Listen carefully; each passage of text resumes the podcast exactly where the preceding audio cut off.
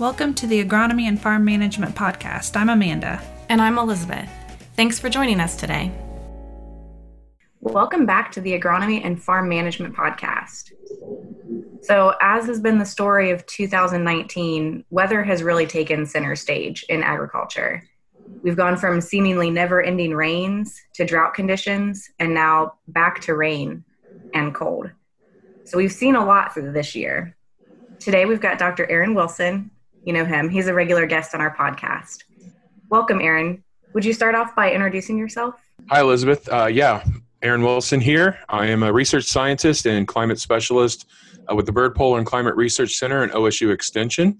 Uh, and as you said, I love to talk about weather and climate, and, and great to be here with you and Amanda today. Great. So Aaron, it's been a while since we've talked to you. It, it was August, um, and the weather seems quite different than it was back then.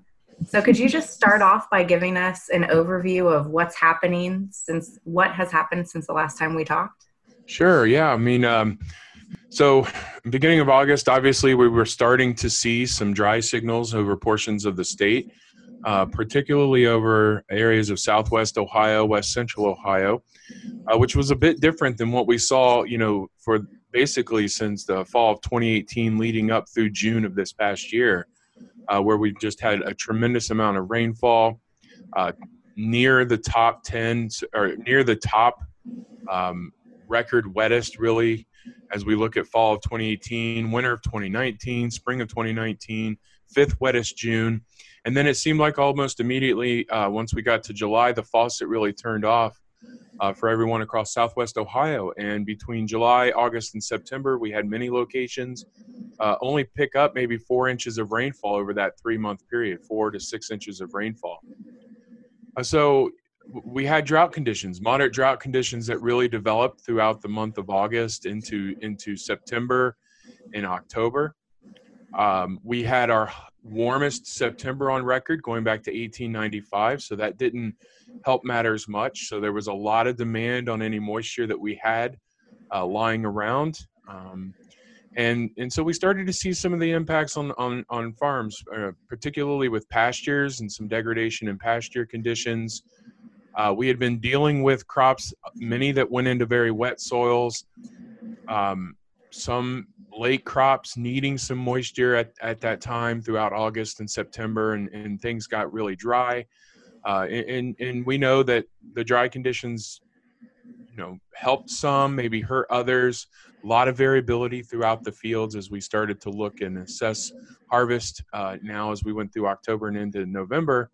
But certainly, you know, this extreme flip-flop or ex- change from wet conditions to dry conditions has really been the story, except for parts of northwest Ohio. I mean, eventually we did have dry conditions, I would say, basically along that I seventy-one corridor, um, you know, many miles on either side of that. But if you went up to northwest Ohio, they really have not had a break from the rainfall and the wet conditions. Uh, it stayed wet up there throughout the summer and throughout the fall. So we ended up having kind of a tale of, of two parts of the state, northwest Ohio and everyone else. Yeah, that was really interesting um, for me being in west central Ohio, where we got really dry, and then um, to learn that that wasn't the case all over the state. And of course, you get so consumed by where you're at that you kind of forget that there's a whole nother world out there sometimes. But the yield maps this fall have just been so interesting around this area. You can definitely pull out soil types um, from those yield maps, because that crop got so dry, those soils got so dry, and the ones that have better water holding capacity really showed. And then Elizabeth, you've mentioned that some of the soybean yields, even though we had some dry areas, um, maybe because of later planting, soybean yields have been pretty phenomenal in some areas too. Yeah, I've been I've been pretty surprised by some of the yields we've been hearing, especially on the soybean side. You know, it really goes to show how much those late rains, and, you know, in parts of the state, they had those steady rains all summer, and then kind of an elongated season with it staying so warm into September. You know, that goes a long way with soybeans. Pretty miraculous. Yeah, I think it'll be interesting to see the county yields when they come out um, to really know what the impact was on the weather around the state. Um, so Aaron, moving forward, um, we've had a little bit of precipitation, even some snow already. So what's uh, winter looking like here? Yeah, so we can kind of assess what we've seen um, toward, you know, the latter half of October and the first part of November. We certainly started to see a little bit more rainfall, uh, steady rainfalls that really helped uh, recharge the soil moisture, for instance. So we were dealing with some large deficits in the soil moisture. I mean, incredible to think about going from the ninety-ninth percentile in soil moisture in June uh, to basically below the thirtieth percentile, just very dry conditions, as you as you noted uh, in your in your neck of the woods there. Um, if if we look at the amount of rainfall we've seen over the last thirty days, um, we've seen anywhere from about two inches of rainfall across parts of Northwest Ohio to as much as six inches um, down parts of uh, Southeast, Eastern, and Southern Ohio. So that's been beneficial. Uh, we had a couple, you know, a few storms and disturbances move through that that was really steady rainfall.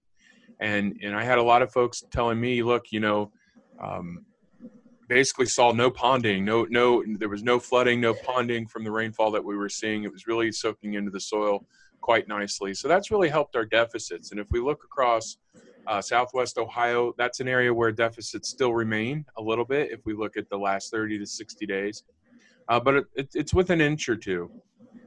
And so we're not really dealing with drought conditions now across the state, just some lingering dry conditions. Um, but, but as is kind of typical these days in Ohio, our droughts can be short-lived and very intense, uh, but are often punctuated and ended as we get into fall, which we've seen a large increase in precipitation trends over the last, say, sixty years in our fall, which really, you know, help those drought conditions fairly rapidly. Um, obviously, you mentioned the S word earlier, Elizabeth and, and Amanda, I think, um, you know, with the snow falling, it's not the earliest snowfall that we've seen across the state, but we don't see snow in early November every, every year. So we've had that this November, very cold air outbreak, uh, very much below average temperatures here through the first week or two of November, Uh, where we're seeing our, our, our daily highs that are really where our, our normal lows should be. So quite, quite cold conditions, uh, dropping the soil temperatures very rapidly. Um, and if we start to look out, we, we see that pattern. You know, we're sitting in, in middle November now.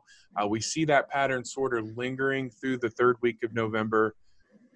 And then a, a slight moderation of that. We see as we head into the first part of December, we expect temperatures to kind of moderate back closer to normal, uh, perhaps a little bit above normal as well.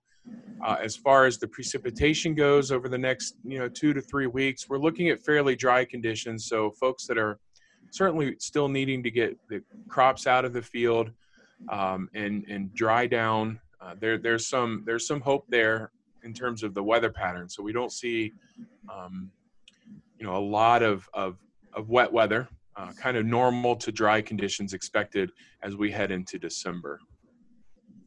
Aaron, you mentioned um, how it's been cold below average, and that's just like in the spring, it was cold and then it flipped a switch and it was hot, and then it, it flipped a switch and it was cold again. I mean, what's with these sudden changes rather than having a spring and a fall?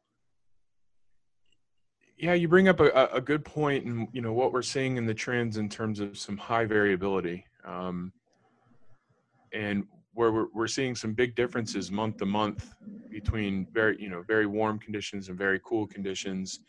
Um, part of it's just the activity and, and the, the variability of the jet stream uh, and motions of the basically how weather patterns are moving across the country. Um, And, and really amplify what we call an amplified pattern. So right now, for instance, this really drastic switch to cold weather, well, uh, you, you can find its origins in the Arctic, actually. We've, we've had, you know, de decreasing sea ice across the Arctic, and in this fall in particular, as the ice starts to refreeze across Alaska um, and, and the, the ocean around Alaska, it's been very, very slow to form ice this year because of those warm conditions. So what that allows is it allows warmer air to really surge northward into the Arctic, into Alaska, into the Western Arctic.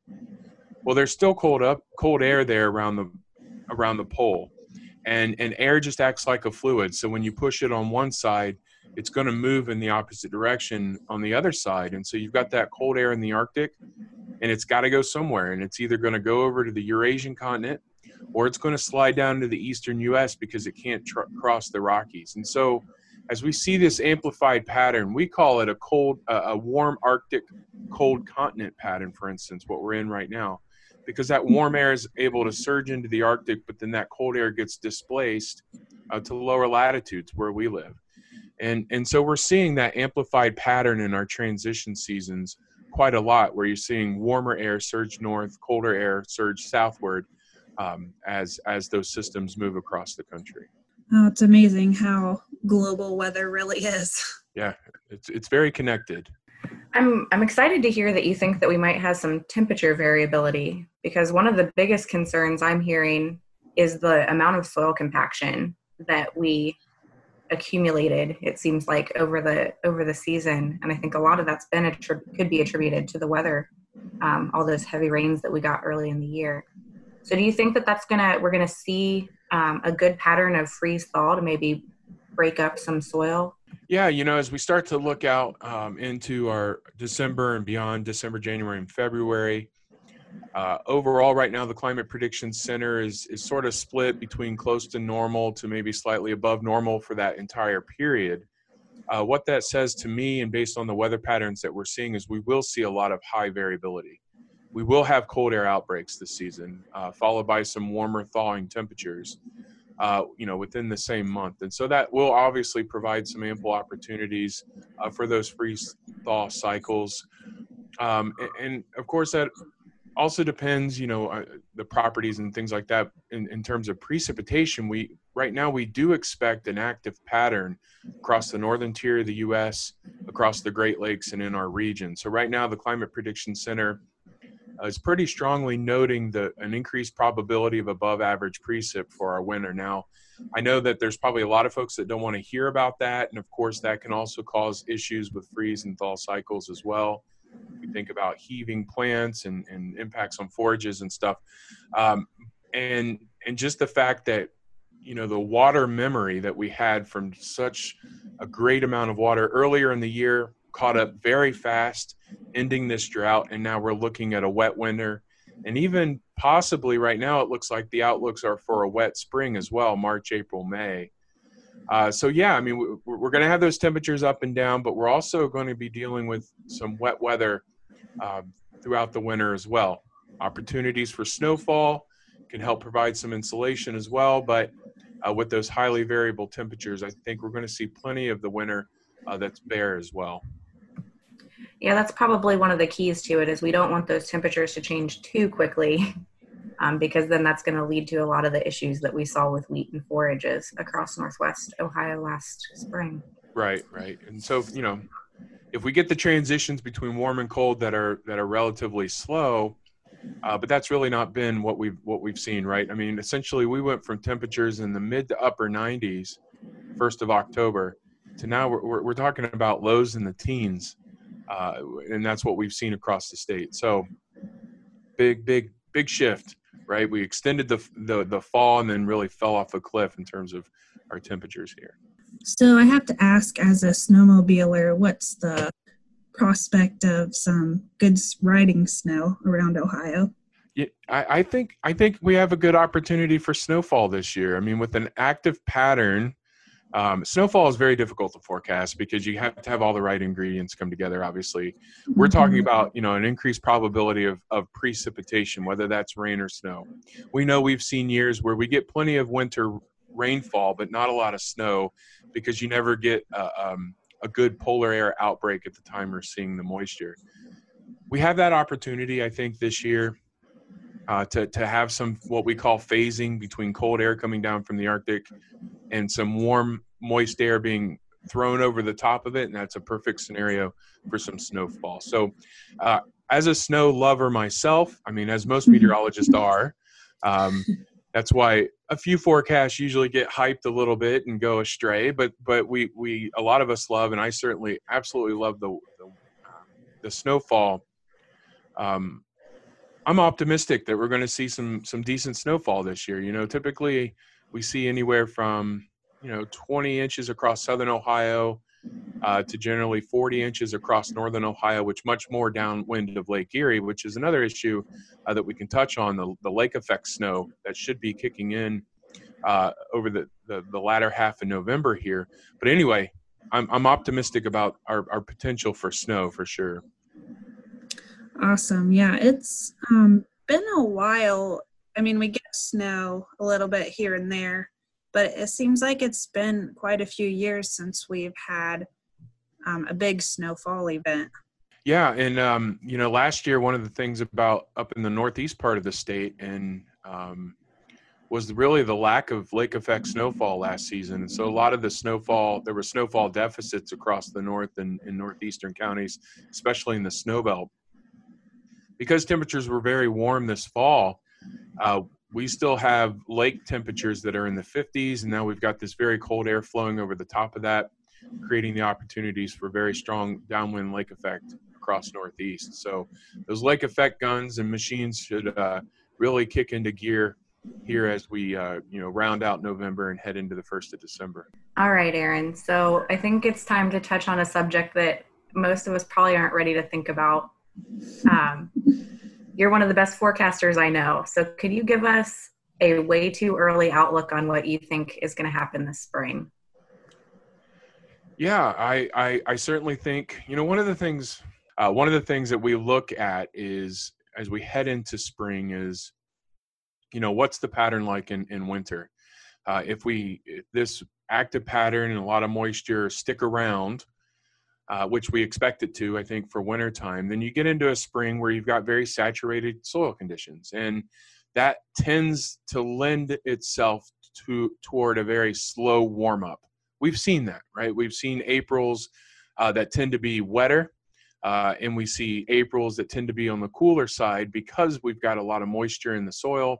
And it just takes a, a, a longer time to warm up the soils um, be, because of that. And, and, you know, the sunshine we get is going into evaporating that moisture instead of directly ri- uh, raising the temperature. So what I expect is if we if we get this wetter than average winter, which I do expect, it's likely to lend itself to a wetter than average spring.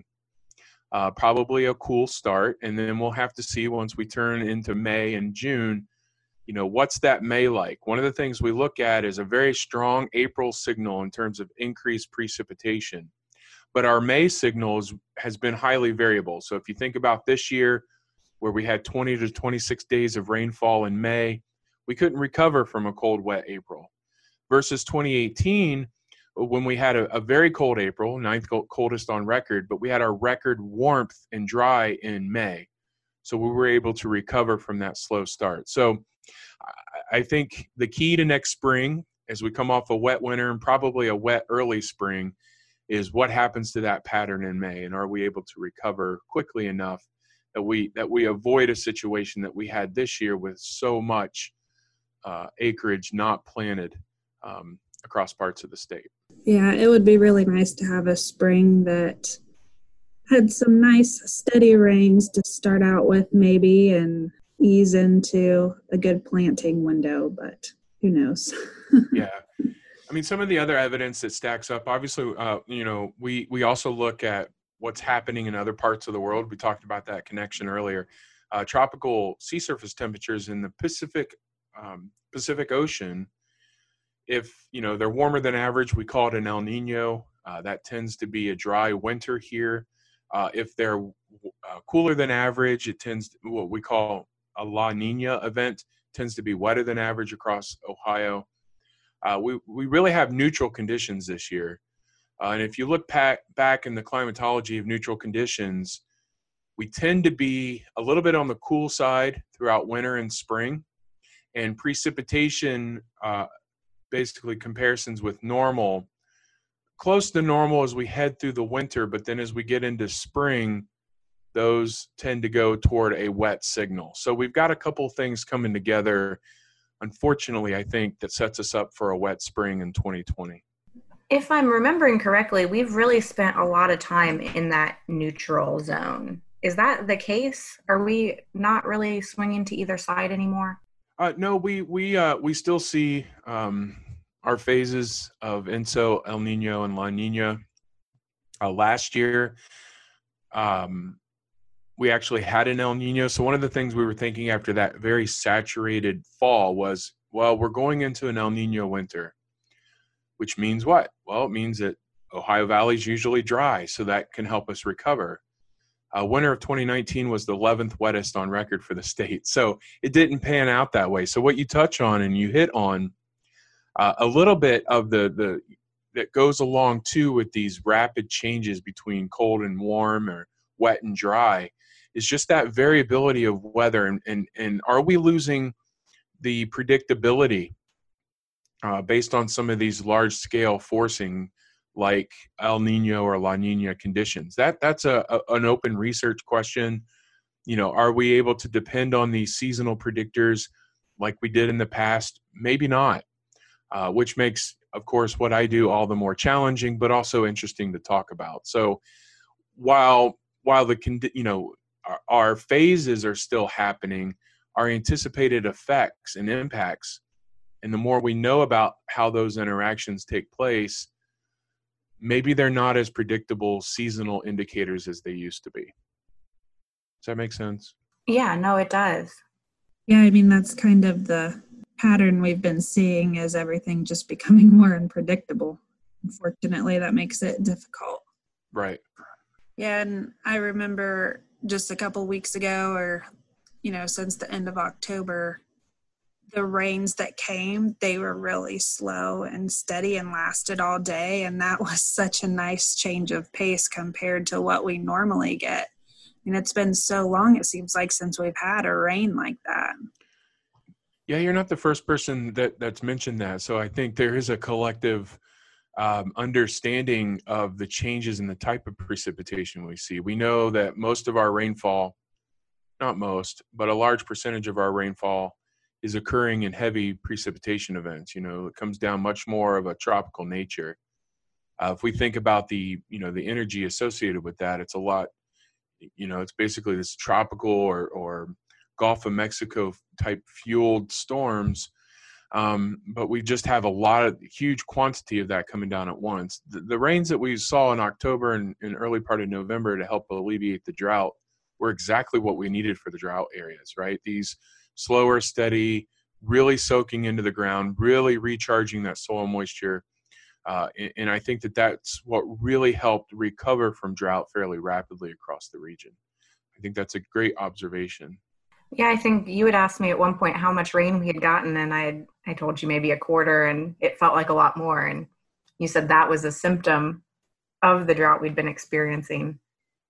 It, it almost didn't feel like I remembered how rain used to fall. Yeah, I, I, absolutely. Absolutely. I think that that was an interesting conversation. And, and um, you know, when you don't have the rainfall for a while, certainly I think we all um, appreciate it when it does finally return and, and sort of recall what it's like to get rainfall, right? So, um, but I, you know, and I think for us and, and what we do, um, you know, what I do as a meteorologist, but what you do as, as farmers and, and farm agricultural educators, you know, we really, we're, we're all meteorologists. We're all weather people that are very in tune to the weather because it impacts all of our lives. And so uh, I think the farming community really notices the changes uh, when they see them.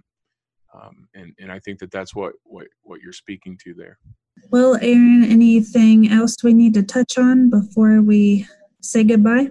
Uh, no, I think uh, I think we've covered it, certainly as far out as we can. Um, we'll we'll certainly see how the, the patterns play out here as we head through the latter part of November and into the wintertime. Again, kind of just a summary, you know, I, I expect a wetter than average winter, probably a wetter than average spring as well. So uh, these these problems, these issues with um, compaction and soil moisture in the fields and, and planting and planting windows, Uh, are are likely to remain. These are the issues that we're facing as a community. So Uh, the more we can learn about how things are changing and what we can do to help build some resilience to that, I think is important. So uh, I'll continue to offer any uh, outlooks and, and data and, and things that we need as a community. I certainly appreciate the opportunity uh, for this podcast, and uh, I'll be back on soon. Thanks. Yeah, Aaron, um, I know I enjoy follow- following you on social media. So would you mind sharing your Facebook and Twitter so that other folks can follow along with your forecast this winter? Yeah, absolutely. So I, I do provide a daily forecast. It's really geared towards Southwest Ohio, the Dayton, Columbus, Cincinnati area, because this is where I grew up. Um, but that's on Doctor Wilson's Weather. That's on Facebook, Doctor Wilson's Weather. You can find that there. Uh, I have a Twitter at Doctor Wilson's W X as well, uh, which, um, you know, reach out, um, tell me what you're upset about. What do you want to know? Uh, I certainly uh, enjoy the social media aspects as well. So just reach out on those two platforms and, and I'll look for you. Great. Thank you, Aaron. I'm sure we will have you back pretty soon. Thank you. Thanks. Thanks, Aaron. And I just want to notify our listeners, Elizabeth mentioned um, that a lot of us are dealing with compaction. So Precision University is January eighth this year. Combating Compaction is our theme. We're bringing in speakers from across the U S and Canada, and registration is now open for that. So you can find the information at go.osu.edu slash precision u. Thanks for listening to the Agronomy and Farm Management Podcast. Join us again in two weeks for our next episode.